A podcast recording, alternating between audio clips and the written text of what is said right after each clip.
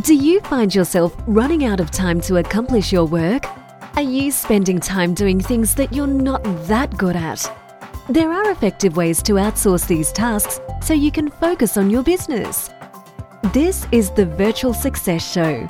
We bring the inside scoop on outsourcing success for entrepreneurs by entrepreneurs.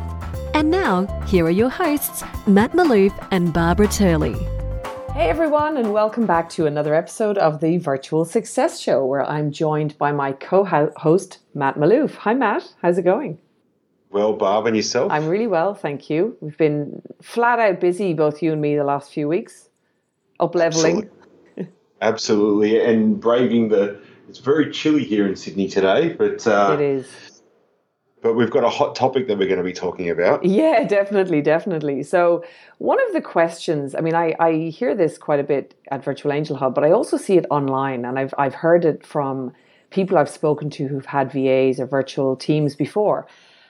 What if my amazing, like, let's say you have an amazing VA that just does epic work for you, is a massive asset to your business, and then they tell you that they're resigning for whatever reason, they may be going back to study or whatever they've announced to you that they're resigning and you go into this total panic mode of oh my god what am i going to do now? Because this person um, is such a huge part of my business and knows all the processes and what we do. Um, and i find this really interesting because in my business you know i often move people around. I promote people. Thankfully nobody's ever really left me but people often very quickly have to be moved into new roles which means that i can't have a situation where they're indispensable in the previous role. So, Matt, I'm really interested to talk to you about this as a business coach in how, you know, how can people not fall into this trap of having somebody who is indispensable, I guess, in their business, and then you're left in chaos if they leave. Yeah, and uh, it was a really interesting conversation we were having just before the show. But you, you know, I think that the person that put this best is probably Michael Gerber in the E Myth about you've got to create a turnkey business a business that can operate without you. And I think that any time in business where knowledge is held with a person without documented systems or processes, it's it's risky. And um, I know, Barb, what I see a lot of is business owners holding a lot of the IP in their head and doing things just naturally in the na- natural course of business. Then they, they bring a, a team member on and what they do is they download their brain into the team member's brain without getting it all documented. So really, all you're doing is transferring the risk as opposed to de-risking yes. the business. And you know what I find as well, you know, sometimes when a client comes to us and, you know, we have a very high success rate, as you know, and sometimes the client gets the VA and they're just blown away. Not always, but in often in cases they can be blown away by this person, and they get really excited and just dive straight into the work and the VA starts doing massive epic work for them.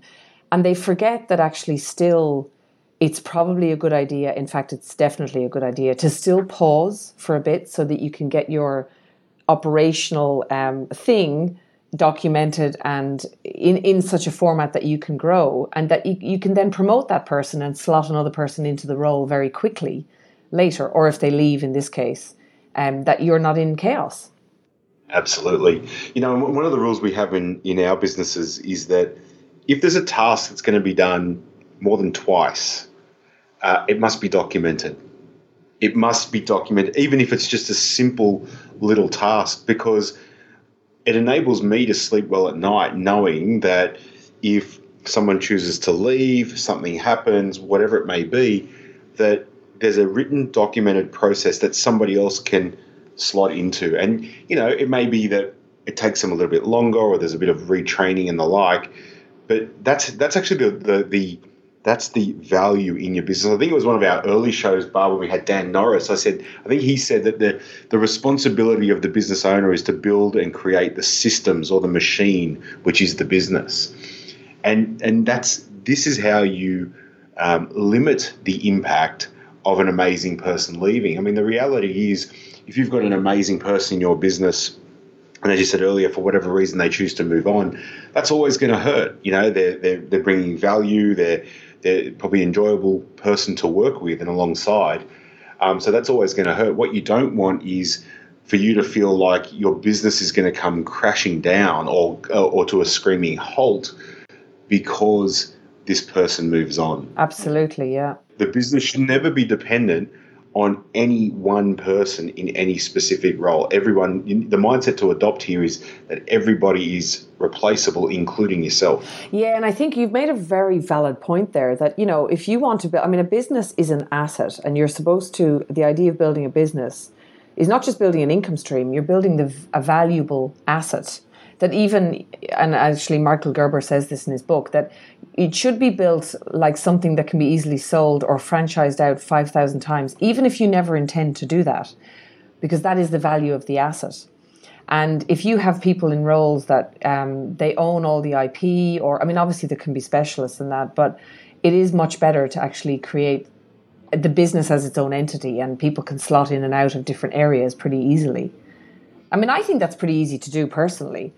But it does take a sense of, um, you know, if you can't slow down. So let's say people that are just running a million miles an hour and they've hired a VA and it's going great.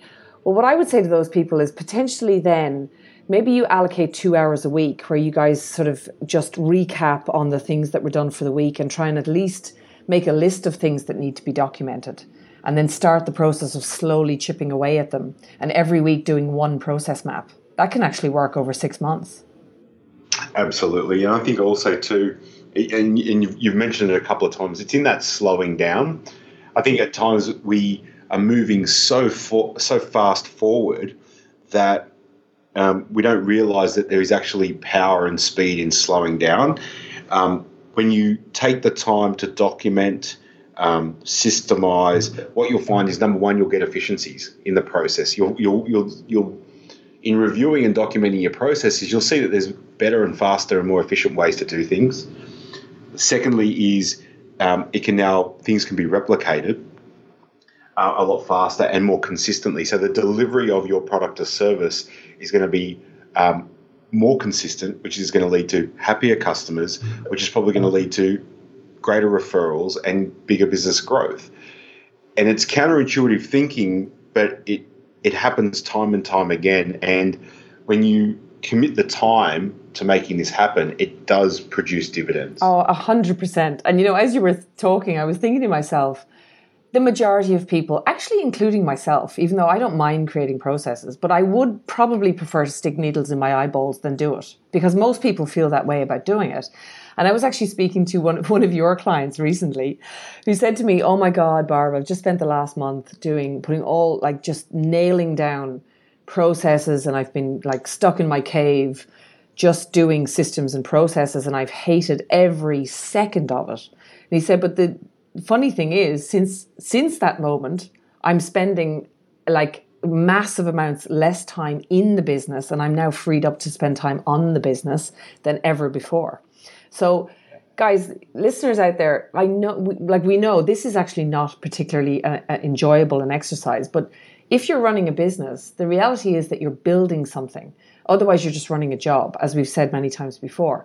And while sometimes income is your biggest driver, um, especially in the early days when you're trying to keep income going, you need to carve out a little bit of time somewhere in your week to focus on building um, this, what I call internal leverage um, in your business so that it can, it can be leveraged. The machine itself can be leveraged then later through you know um, sales and marketing, all the things that you're going to do to actually grow it. Otherwise, you get the bottlenecks when you try Absolutely. and grow.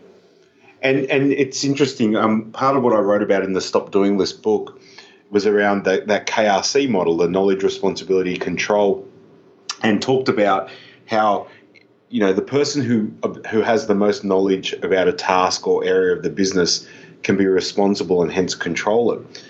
If you want to prevent the boomerang of these tasks having to come back to you if someone moves on, what having systems in place and then documented training processes to train people in the systems is going to enable you to move quickly to to insert somebody else into that role train them up and ensure that those tasks don't come back to you. Oh, absolutely. And you know, we we we've had a situation a while ago where a client did fall into this kind of I mean, you know, it's a very common trap that clients fall into and the particular VA did decide to move on. And that person just couldn't like we I mean and we've got a lot of success um, in transitioning to new VAs for clients that go through this kind of transition. We've got a whole transition process and support thing for the client. But this client in particular had sort of avoided this for so long that we can't even do a transition. And they've gone into total panic and decided that they just don't want another VA and they're just going to go back to doing it themselves, which is very sad for us to see because that person is going to go through another year probably of pain to try yeah. to and, and just peddling and, and all the things we don't want to be doing in business. So it, it's a huge lesson when it happens to you. Um, if somebody leaves you like that, but it's probably a painful lesson to learn. But if you see the lesson in it, um, people can move on and create a better business actually from learning Absolutely. it. So I think if we were to sort of talk about a few key takeaways mm. today, Barb, like I think for me, number one is to minimise the impact of of a great person in your business moving on. You, you've got to have documented systems that are used. I think um, I, I, know a lot of companies will have documented systems, but they're never they're never referenced. Uh, they're not up to date and hence they're they're actually um, uh, irrelevant when it comes to trying to get somebody uh, into that role again. So I think number one is up to date uh, and current systemization and documentation. Um, I think number two is understanding that you, you need to slow down in order to speed up.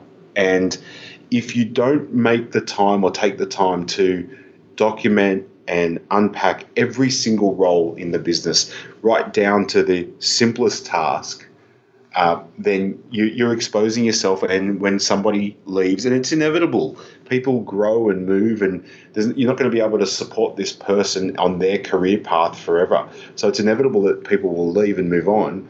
You want to be prepared and feel bulletproof to that. And for me, number three is really that that um, point of if the task is going to be done more than twice, it should be documented for somebody to be able to pick it up and run with it. Absolutely, you know. And I, I was thinking as you were talking there that I think the reason a lot of clients avoid that sort of thing is because, like I said, most people don't like doing it. You know, it's just, it's not the enjoyable part of the business, but it, it eradicates the other less enjoyable things that happen later if you just knuckle down and do this. And it is actually an essential part of building a business, whether people like it or not. That is kind of the, the you know, some of the tasks involved in, in, in building an asset or building something that is a business that works not necessarily without you, but isn't so reliant on you or reliant on any particular person. And as you know, as, as you talk about a lot, Matt, it makes a more more valuable asset in the end for those people who are looking to build something that is scalable and saleable. Absolutely. Yeah. Matt, that's been great. You know, like I said, this is a common thing I see online, people commenting about, I hear about it. We've got clients that go through it and we just it it it becomes frustrating, I guess for me and I'd say for you as a coach when you keep sort of telling people this, but sometimes they don't realize until um, it happens how important it is to kind of do this before um, it happens and to get organized. And, and I would even suggest to some people if you're looking to bring on a VA or a virtual team or start this sort of outsourcing thing in particular, I would actually advise it might be you might be better off um, deploying your cash and your resources and your time initially for a couple of months to get this stuff right before you even bring someone on, because otherwise it's chaos when they come in. Absolutely. Or or the other the other part of that, to, which is probably option two to what you're talking about there, is understand that in the initial pieces of the engagement with a person, that their time is going to be heavily spent unpacking your brain and putting it onto paper. And that can be three months. Easy, easily, easily three months of actually just unpacking. So yeah, it's being realistic about that. So, guys, if you've got any comments on this or if you've gone through this yourselves, we'd love to hear about it. You can um, let us know over on the Virtual Success Facebook group if you want to join that. The conversation's going on over there. Or leave us a review and a rating on iTunes and you can comment there. We'd love to hear your thoughts um, on this particular situation or on any other shows that you'd love us to do. So, Matt, I think that's a pretty good, short and sharp show for today. I think so too. Thanks, guys. Thanks, everyone. Bye bye. Thank you for listening to the Virtual Success Show. If you found this show helpful, take a moment to share it with a friend so that we can all grow together. Find out more about the inside scoop on outsourcing success by going to our website, virtualsuccessshow.com. Until next time, Thanks for listening.